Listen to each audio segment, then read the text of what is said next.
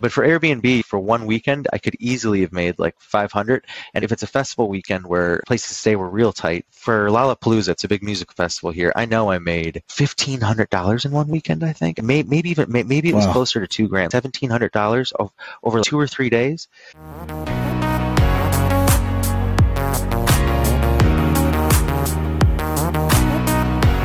Warren, welcome back to another episode of the Life Money You podcast here. Did you hear the story about the photon that checked into an Airbnb and the host asked why he didn't have any luggage?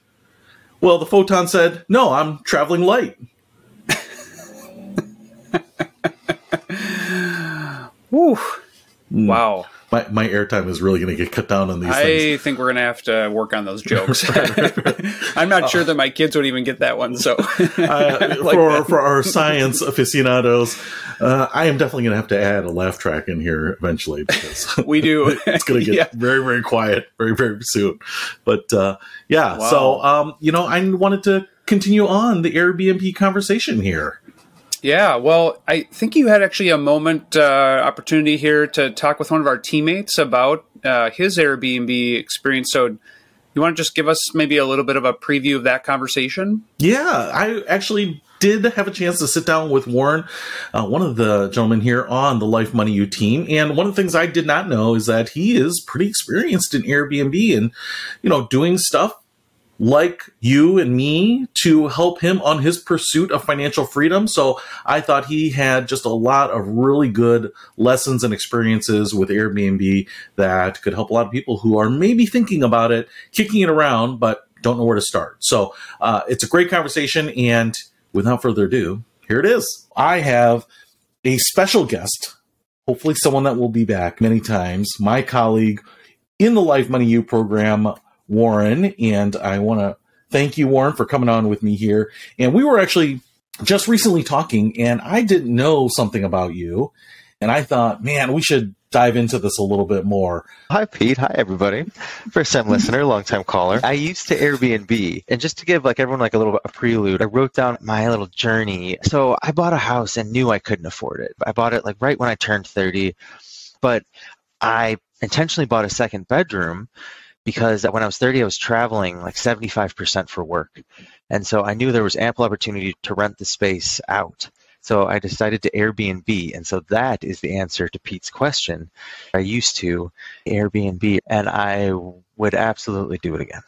Let me start with this. Where do you live? Because obviously Airbnb is a little bit contingent upon having a place where people will go and want to rent, but you are in a fairly hot area, right? Yeah, so I live in the city of Chicago. I live a little bit outside the city center. I live just close enough to the action that you can get there easily on public transportation and quickly on public transportation, but I don't live next to Wrigley Field necessarily. I live more a mile from Wrigley Field, which is where the Cubs still play. Still pretty close, but for those who aren't sports fans, I'm from Detroit, so none of the Chicago teams really matter to me particularly, but go Tigers. But that puts you in an area where people are coming to. Chicago's always a destination for vacation and travel. And I wonder, you had this extra room, why not just sublet it out long-term to a roommate?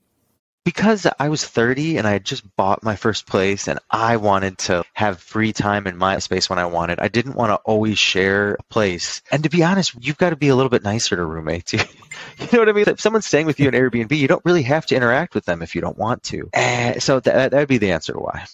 Okay. That makes sense. If you just want a week or two or three to decompress yourself, have your own personal time, you've got the whole place to yourself because you've just closed off the Airbnb availability. From a financial standpoint, did that come into the equation when you were looking at what I can get for my Airbnb versus what I could collect from rent from a roommate? Or was that not a part of that picture at all? Or was the Airbnb potentially better than having someone there full time? So taking one step back, when I first started, my intention was to sometimes rent it out with me staying there and sometimes renting out the entire place. And maybe the platform's changed, but at that time, the platform wasn't set up to do that. So I actually set up two separate profiles. In terms of the equation of how I decided to do Airbnb over a roommate, I'm sure I did some kind of basic math like that. But to be honest, when I first moved into my place, like the neighborhood's always been fine, but it wasn't like popping where I could get a huge rent.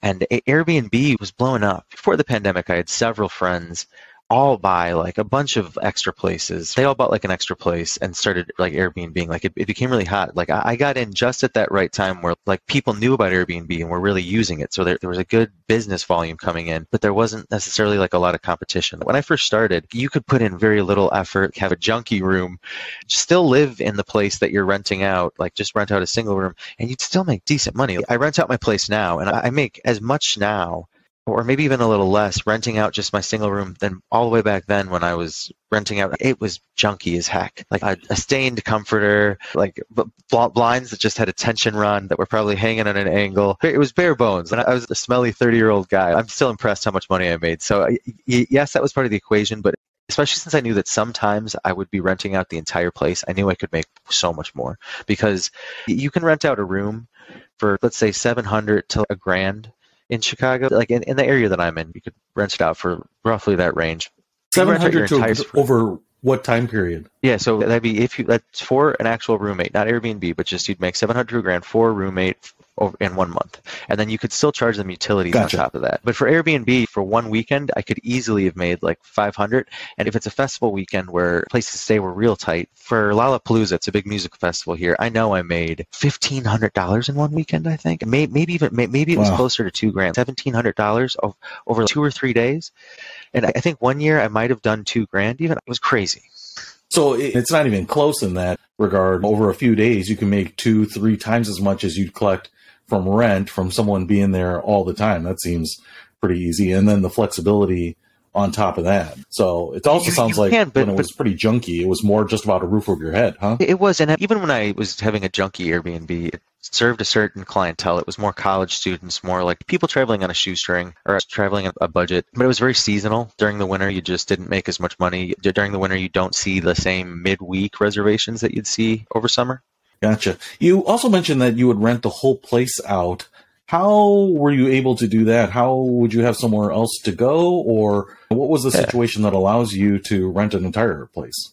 Yeah, and I meant to say this at the beginning, but then I forgot. So my whole arc for my making money off my housing is I bought a house I couldn't afford. I tried renting out just a room on Airbnb. Then I started renting out the entire place, which I'll get to now. And I actually built a door in the middle of my place to separate my condo into 2 separate living spaces. And then COVID happened. I ripped out the door and I just decided to get a roommate. But I was traveling 75% for work. So I was able to frequently rent out my place for a week or more. And it made it very easy to rent out the entire place. But I did Airbnb for maybe 5 years, and I was dating someone for at least a portion of that. And so I would even live with them sometimes, or we would be planning to go on a vacation. And I'd be like, hey, if I rent out my place every weekend this month, like that'll make our money for our trip. Do you want to do that? And the answer was always yes. Yeah. Income, life experiences, you're using your real estate as a tool to get you those things that you want. That's pretty awesome. So is it maybe an opportunity more for people who travel a lot, the consultants that are on the road a lot, people who aren't home? I know that a lot of people who would take on roommates used to say that they would love getting flight attendants because they're always on the road and never around and still paying rent in their place. Or is the person that's still living there, is that a good opportunity for them too? So I have an Airbnb since pre-pandemic.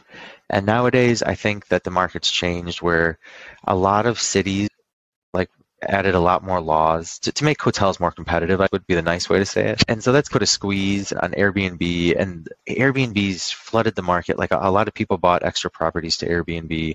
More and more people just learned about it. And so they had a situation where they could rent out their space. They just started using it more. And so I think there's a lot more competition, and it's harder to make enough money to make it worth your time to rent out just a room.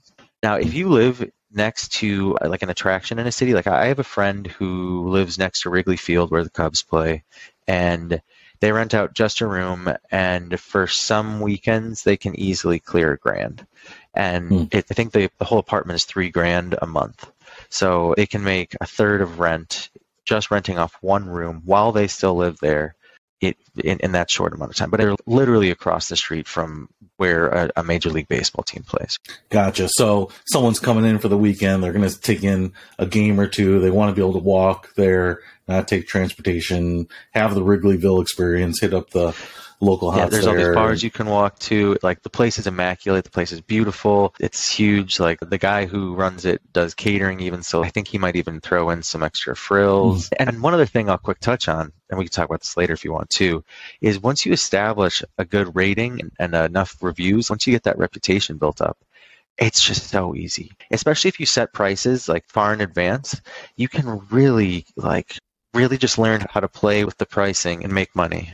Gotcha. Seems like watching the calendar of events in your area is important too. Obviously, Lala is a huge event here in Chicago, and they do a lot of events, maybe not as many in the winter. I'm just thinking of like Taste of Chicago and the concerts in Millennium Park, and between there's a lot of Cubs games, even in Wrigley Field. They do a lot of other events in Wrigley Field, concerts. I know Northwestern did a football game down there. It seems if you really look at the calendar, you can price strategically to some of those things as well. Is that right? Oh, definitely. Yeah, like cool. you really need to keep an eye, because like there was one year that I just wasn't paying attention and I accidentally let people book Lollapalooza weekend for only like a few $100 or a couple hundred bucks a night.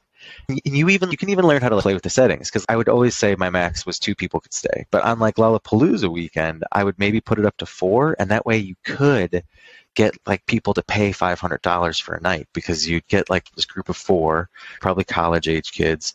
They'd like, one would sleep on the couch, 2 would sleep on the bed, and then like I'd put out like a blow up mattress or something for them. And it's just like those small little things that weekend, you do that. One other like knack to make money is that people love like a gimmick to go to. So I personally love plants. I covered my house with plants, so that it just looked like a jungle. And then if you're a super host, which basically means that you get a certain number of stays and you keep a certain rating, then back in the day, Airbnb used to give you incentives. And so my incentive that I used was I got a free photographer session. And so not only did I have all these like plans to make my house cool, but Airbnb subsidized a photographer to come take like attractive pictures of my little personal jungle. And then I even changed the name of my listing to Greenhouse or something. And people just ate it up. And then I had 100 reviews on top of all that. And suddenly it was just easy. And then you find certain patterns that work with your life. At first, I would just let people book wherever. But then I realized that like that was allowing like single day bookings. That was allowing like people to book on their schedule. No, you need to set it up for you. So I set it up so that you had to book a minimum of 2 days, and then I think it was Thursdays and Mondays were always cleaning days that I blocked off. Like you could not book on those days. And that way I only ever had to clean the place twice a week, because that's like another annoying thing is if you have single day stays or even just having a cleaning day on the wrong day, it's like a day where you've got too many things at work, you've got some after work thing, and then you guys still got to come home and clean an Airbnb. For me, I had to set up a schedule so that I just knew every Monday and every Thursday I was cleaning the Airbnb. The other 3 days, people would book 2 to 3 days, but I knew that I could clear like a certain amount in that time regardless. You learn how to book farther enough ahead. So that's perfect. So now, because you have a multiple day requirement and you have a cleaning every 3 or 4 days, no one is going to book back to back. You're never going to be scrambling to get one group out cleaning to get another group in potentially that same afternoon. So now you're pacing it out. The customer doesn't know. They just see what's available to you. So as a host, it's important to bounce that, right? Yeah. Like I'm only available to people that have searched for things that are available within that time frame. So yeah, 100%. And then one other thing about timing is you learn really quick not to have an early checkout time. There's so many Airbnbs. I don't know if you've ever used Airbnb, but there's so many that checkout time's 10 or 11 a.m. And like and I set mine, I think, at 11. And even if you email me, I would always say the same shtick about, like for me to clean and turn the place for the guest that's checking in later today, I really need you out by noon. But even though noon, that way you get your place back relatively early. You also don't ever have check-in before 4 because, again, like something weird happens. Like you forget to do laundry, so you're cleaning things the last minute, or like you've got to work from home and you can't leave your home office until 4 p.m. when the day's over, or 5 p.m. And so you need to make sure your guest doesn't get there until then. But as you go, the longer you do it, set it up literally to like correlate with the schedule of your life. My way was specific for living in a house that I was renting out, where a lot of people, like, they just have a side house, or they don't necessarily live in the space and move in and out of it as much as I was. Yeah, that makes sense. So you are doing your own cleaning then, because I think with Airbnb, you get a cleaning fee, which you could potentially hire someone to do. Yeah. The whole idea is you get like your per night reservation amount of money, but then you can tack on a cleaning fee on top of that. I'm pretty sure mine was like generally $50 to $100.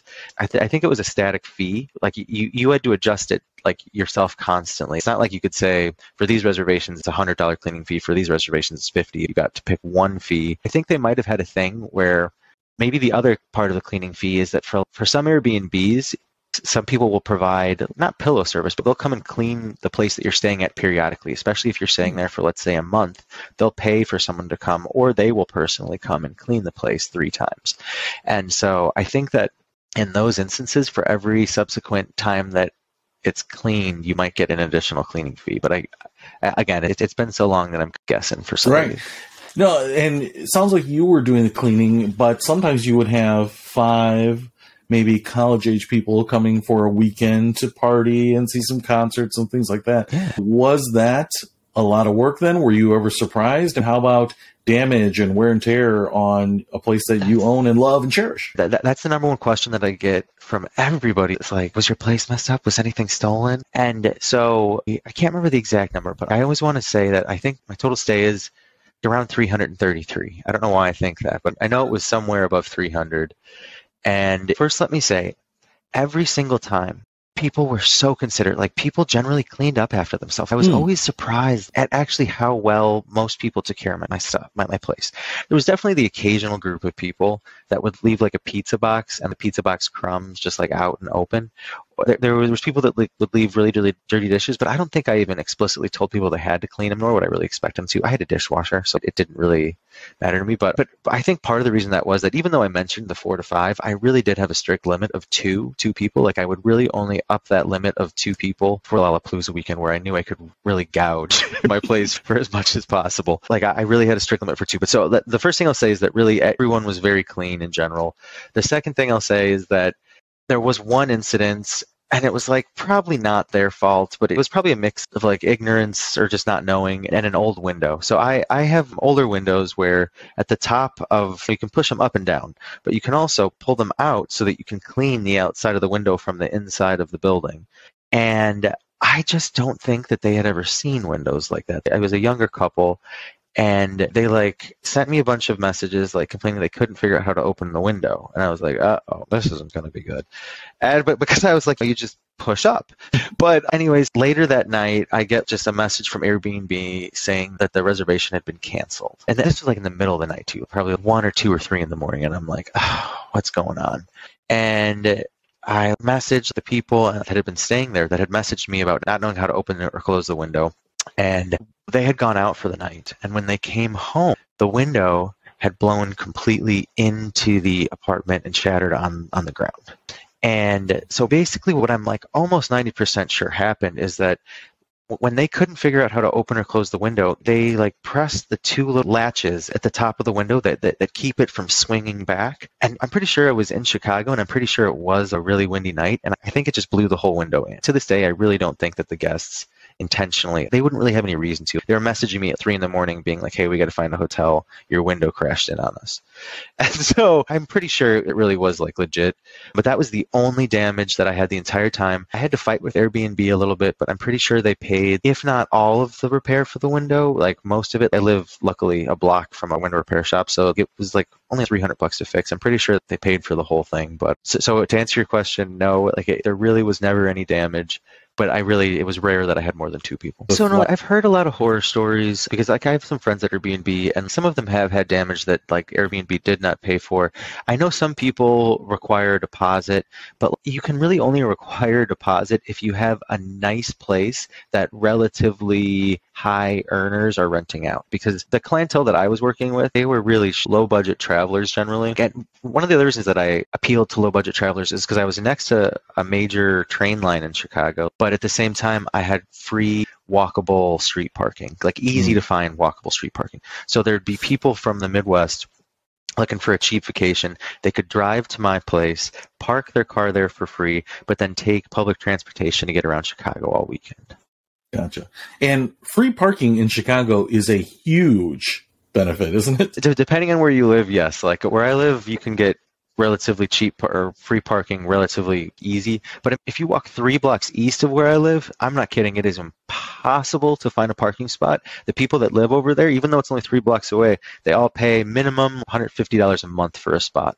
Yeah. A lot of Chicago can be permit parking. That does not allow you to park overnight without a permit. And you can't get one unless you're someone that lives there and they give you like temporary permits and blah, blah, blah, blah. Yeah. Great point. All right. So I want to back up on something you said that I have not been able to get my head around yet. You installed a door in your place. Oh, yeah. And I need you to tell me, Warren, because I am dying to try to figure this out. I have so many questions about it. What is your place like where you can install a door? How do people get in and out to the outside of the apartment? Paint the picture for me here because I am just so curious. Yeah. So this all came about because I was still traveling for work, but I was only traveling maybe 25 to 50% for work. And so I was just in Chicago much more. I was single now, so I couldn't stay with a partner who I was just bumming to use their place to make money off of mine. And so I love New York, been in New York a bunch, have a cousin in New York who had a 1-bedroom apartment, but it was like still $3,000. And so him and a friend converted this 1-bedroom apartment in New York into 2 bedrooms. And it was basically like my cousin would sleep in the pantry of the kitchen, and the kitchen was a common space with his bedroom. And then the other roommate had the front of the apartment, which was a bedroom/living room. and then the bathroom was in the middle and a hallway connected it all. And so I was like, I bet I could do this, because I have an incomplete bath in the back and a full bath in the front. And then there's a hallway that connects. So there's 2 bedrooms. By the back bedroom, there's a kitchen, and that's the smaller bedroom, and that's the half bath. And then at the front, there is a living room, another bedroom, and the full bath. And so I just called my dad one day, and I said, hey, I bought a door. Do you want to help me put it in? And so it was a pretty sloppy door install. Like, I'm pretty sure we just put like a couple 2x4s like in between the door frame and like the hallway, just screwed those suckers in. I'm pretty sure I might have even just spackled like some of the spaces shut. Like, it was awful. And then we put a coat over that, put a really shabby frame around like over the patchwork. I don't know. It was really bad, but we made it work. And yeah, so the front half that I was Airbnb-ing, that was just a living room, a bedroom, and a bath, like a full bathroom. And so the whole like reasoning was like, when people go to hotels, they don't have kitchens. They don't need a kitchen when they come to my Airbnb. Come on. And I put like a little table out there, a coffee maker. Like, I tried to make it as much like a little hotel room as possible. I had like a little hot water boiler. I just had the whole works. And then the back half of the apartment was just my little apartment. When I wanted to shower, I had to go to the gym, but I live 2 blocks from my gym, so that was always easy for me to do. And then that way I would have the kitchen too. And at this time, like, this was pre-pandemic, so I was still commuting to work. So I never really knew that they were there during the day because I was gone. And then I've never been a homebody, so I generally wouldn't get home until like it was sleeping time anyway. So it worked perfect, and I made crazy money. Like, that the one thing I'll say is I didn't make as much money as I would have for renting the entire place. Like, I had to dumb down my prices just a little bit, but I was making full money for converting this small space and just renting out a bathroom, a bedroom, and a living room. So I love it. And you can only use 1 bedroom at a time anyway, so you've got this extra space. And why not have it work for you? And I'm not kidding. I think I paid off like a huge credit card. I think I paid off one of my student loans. Like, it was very easy. On a related note, I feel like a lot of people overbuy on houses without any plan to use them. I love the fact that you're using it. Can you explain to me, is the door to the apartment then inside that other door? So I'm guessing if you come in from the outside, you're going to come into their space before you go through your private door to your space. Is that how it works? So, I mean, my apartment has a back entrance through the alley with not a fire escape, but like you call it like a fire escape porch in Chicago. And then there's the front door at the front of the apartment. So they would come in through the actual front entrance. To them, it looked like going into apartment for regular. I had self-check-in, so they just had one of the little key lock boxes at my gate. They would open the lock box, go into my gate, go in the front entrance, and then they'd walk in the front door. And then right when they walk in, to their left is the bathroom, to their right is the living room, and then there's a bedroom too, but the back wall of my living room. Just Normally, the far end of it was a hallway, but where the hallway started, we just put the door. Gotcha. And so the door was flush with the back wall of the living room. And you could tell that it had been converted. And it was very cheesy, too, because for fire law, I actually had a laminated sheet. I borrowed my boss's laminator. and I think it said, fire exit. And then it had a code on it because the door lock, it was like an electric alarm knob. I bought some knob off Amazon where they could use a code to open this door, but if they did, it would set off an alarm. The alarm was Gotcha. Just like an annoying speaker on the doorknob going, wah, wah. It didn't send me a text alert. It didn't actually do anything other than making an annoying noise, but it was a way that I could provide a fire exit for them while also providing a little level of security. I don't have anything in my apartment worth stealing. They wouldn't really ever have any reason to come into my side of the apartment. I tended to lock my bedroom door. Even though my bedroom door was behind that locked door, I tended to lock my bedroom door as well, just in case they ever did.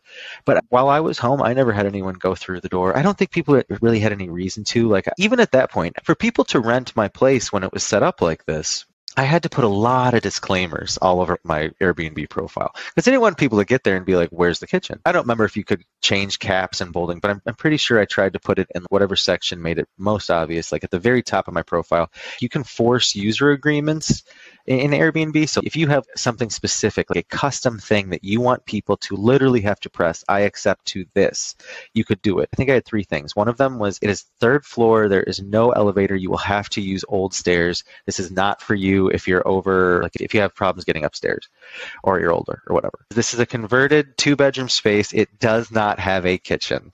And I don't remember what the last one, but so that I had to explicitly tell people as much as possible. The beauty of that alarm door knob lock thingamajig is that I feel like people like me would just punch the code out of curiosity to see what's behind this magic door. But if there's an alarm and I know that someone is going to come walking down because they are alerted that this wah-wah alarm is going off, then it'll stop me from doing it. It's really forcing me to use it only in emergency and not just let me satisfy my curiosity. It's kind of like when you get a hotel room that's one of those connected hotel rooms. I feel like everyone opens their door just to look. Just to see. That one's closed. All right, close back up. And then you mentioned here that you were doing Airbnb, but now you transitioned to a roommate. Can you explain the thinking behind that and the rationale? Yes. So the big reason was because of COVID. Airbnb was a little bit OOC for COVID.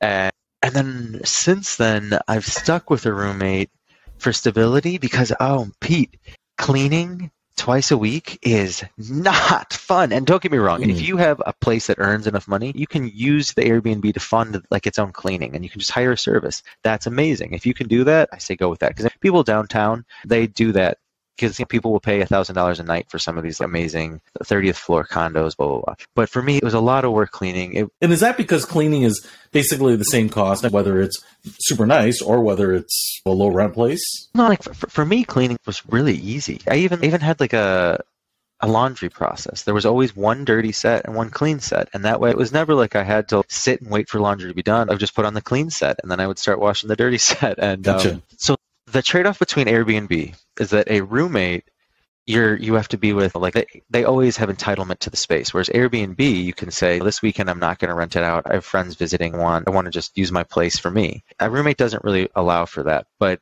a roommate, you don't have to work for at all. You don't have to think about it. At Airbnb, there's just a lot of upkeep. I had to keep on my reviews constantly. If someone put a crummy review, you've got a quick, oh my gosh, I'm so sorry. Can I give you this refund, or can I offer you to come stay with me for free next time? Or what can I do for you to change that review? Or would you be willing to take down that review? Or there was always investment. My air conditioner broke, so I had to buy 2 window units because I wasn't going to be able to get an HVAC man out in time to be there for this $2,000 reservation. I can't give that up. Or just minor maintenance things. This one couple stayed with me and they ripped the sheets. Not in a seditious way, just the sheets need to be replaced. And so it was work, whereas a roommate, I don't really have to think about them very much. But I will say there's one last final step to my journey that I'm working towards. And that is, I'm trying to move out of my place for a little bit and rent my entire place out. So the roommate that I have now, he's actually going to be taking over the entire lease. He's going to have a friend move in with him. Then I'm going to rent out the entire place. I'm going to be staying with family for about 3 months.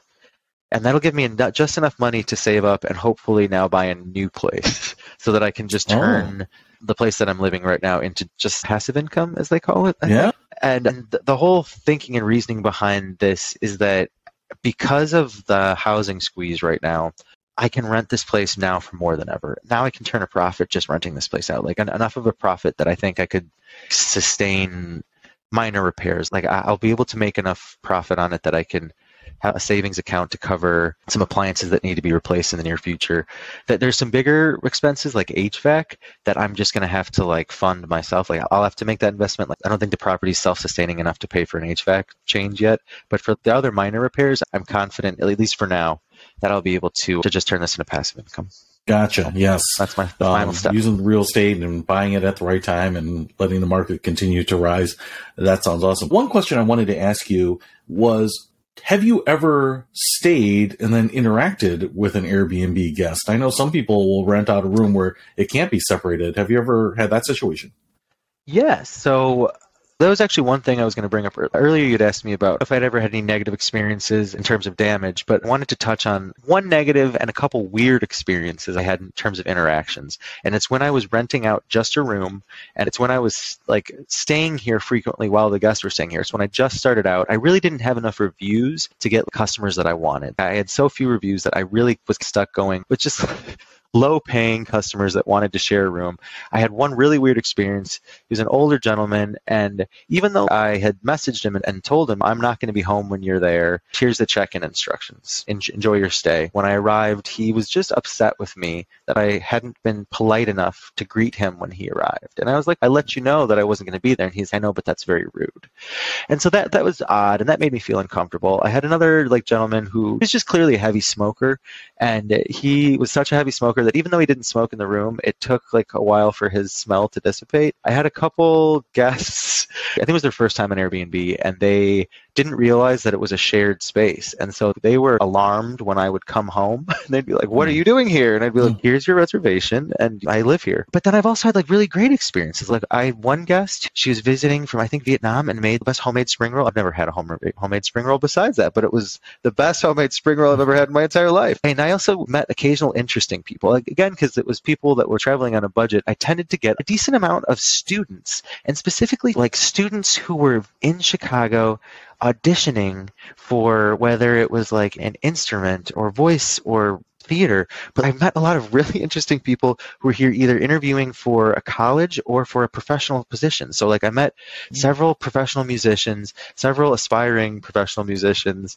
Sometimes just timing was right, where someone would just be like, oh, hey, do you want a beer? And I'd be like, actually, sure. And you just start talking. And even though this person's from the other side of the country and completely different than you, you'd find some commonality. But I would say, even just having the few comfortable interactions, that those few times were enough that I was just I don't really want to share my space. That totally makes sense. I've always kind of wondered about that. But I think at some level, too, you just want to have your own decompression time, your own personal time. And so that can be a lot, especially if you have a lot of people through. And it sounds like you did share spaces with a lot of people. This has been awesome. I love the idea here of using what you've got. I love the idea of here that you are pursuing becoming a real landlord with multiple properties here, income producing properties. I think that can be a great way to get on to the financial freedom track in a lot of ways, because that's a very common way for people that have that.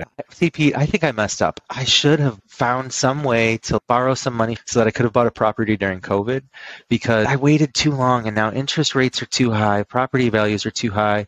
I've lived here too long, and it's too small for me now. I want something a little nicer, different location. So I don't know, Pete. I'm hoping that maybe interest rates will come down a little bit. The housing market will cool off a little bit, and the interest rate changes may actually thin out the buyer market a little bit, and we might see some equalization there. And I will say, for anyone that's listening to this, thinking about Airbnb, thinking about passive income, thinking about other ways to leverage their assets, as you mentioned here, I think it might be worthwhile to spend some time, if you're thinking about buying some new assets, to reach out to your local credit union. And BCU is one of the foremost credit unions in the space here. Yeah, I financed my mortgage through BCU.org. I'll give a plug about two of their programs. I went through their Home Advantage program, and that's where they provided me with a list of real estate agents to work with. As long as I used one of the people on that list, I got maybe it was $1,000 or maybe all of my closing costs taken off.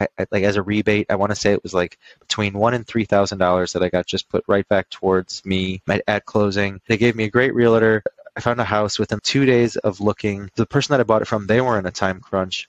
They needed me to close in under 45 days. I asked BCU. BCU said, yes, we got it done smoothly. There was a couple hiccups. BCU helped me figure them all out. And for first-time home buyers, I don't qualify for this anymore. We do have another program. You can get a mortgage with as little as 3% down and still avoid PMI. So take a look at it. Yeah. Wow. Almost too good to be true, but I can tell you it is not. BCU, not only just a great product, but backed up by awesome people who really care and will go the extra mile with you. I would definitely recommend checking them out. So Smart Buyer, that's what it's called. The Smart Buyer program, put as little as 3% down, still avoid PMI, but it is an ARM. I will say that. And gotcha. Or just for rate mortgage. So any closing thoughts, Warren? Closing thoughts would just be that Airbnb made it way easier to make money than I ever expected. I really did buy a house knowing that I couldn't afford it. I want to say I only made like $40,000 or something. I didn't have enough. And I thought that Airbnb would work, and it really was just such a great, easy way to make money. I'm a big fan of like the gig economy. I will say Chicago's already made it a little bit harder to Airbnb. They've added a $100 fee, which is fine, but they're strapping it down. But either way, you can do it. It's a great way to make money. And depending on your situation, just consider it. Because I really think even people in the suburbs, if you live by some kind of an event space or something, I still think that you could make like a decent amount of money. You'd be surprised. And one last thing I'll say is that there's this rule that my accountant calls like the master's rule. And if you rent your place out for 9 days or less, it is not counted as taxable income. There's some kind of a tax benefit for that. So let's say someone's just going on their annual summer vacation. They live in a place where they could potentially rent out their place, stay under the 9 days, and provide some income, maybe trade your place for the income necessary to pay for that vacation. I think what a great opportunity, especially if you don't have to worry about the impact to your taxes. That being said, Warren and I are both saying that you should seek the advice of a tax professional to give you guidance on your taxes, of course. But I think this is really great. And Warren, I think you and I are of like minds in many ways. I think generally in the personal finance space, there is this idea that to continue to give yourself breathing room on cash flow, it's really an expense review issue, that you should look at cutting your expenses, that you should look at reducing your financial footprint. And to some extent, I think a lot of people could benefit from that. But you cannot cut your way to zero spend. There is just a requirement that you are going to incur costs to live: clothing, food, shelter, even the basics. And I think in the world we live in, if you look at food, housing, shelter, these things are expensive, especially if you live in a high-cost area like the downtown Chicago area or any of those types of places. Even places that I would have considered more rural, like Western Michigan, has really exploded, Wisconsin, and many of these places. So I love at least the thought of adding income to your personal financial equation, because it can be easier to add another dollar of income than it can be to cut a dollar of expenses sometimes, especially when you've already cut to the bone. And if you look at, I think creatively, some of the assets that you have, some of the resources that you already have, even if it's just trading your time for labor, driving an Uber or doing Instacart shopping or whatever it is, babysitting for an evening can bring in $50, $60, $70. So I think once we start just thinking that, hey, we can pull levers on both sides of the equation here, it really gives some people an opportunity to change their financial picture. And you've done it here. When I bought this place, I remember my family just saying, this is a great starter home, but in 5 years, you should make a goal to sell this and buy a better one. That has changed, because like, I don't think that was really like a boomer mindset to own property. Whereas I feel like every TikTok I've ever seen about millennials and money is like passive income, buy some real estate, make some money off of it. So I thought that I was probably just going to sell this place and buy a different condo, but now I'd rather have someone else just pay this rent and not sell it, because why not? It's passive income. Actually, Pete, I think you told me you should always have a side hustle, and I downloaded Tasker. I'm going to try TaskRabbit because I'm a pretty handy guy, and I've assembled a lot of IKEA furniture. I guess people just really hate assembling IKEA, and so IKEA's partnered with them to make it easier to get your furniture assembled. I love it, Warren. Yes, I am a huge side hustler. I've side hustled pretty much all my life. I have probably done every flavor of side hustle.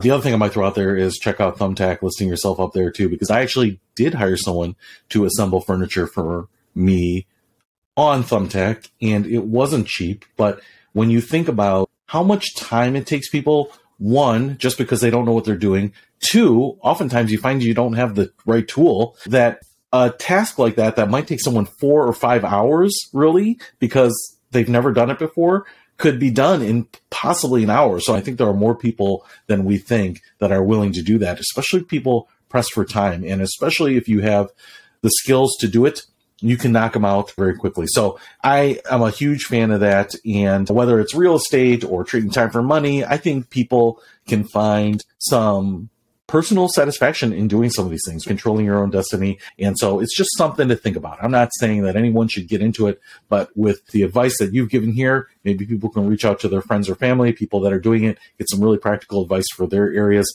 I think it could be a really good opportunity. So I want to thank you for coming on today with me on this episode where we talk about the practical ways to pursue Airbnb and what it might be able to do for you.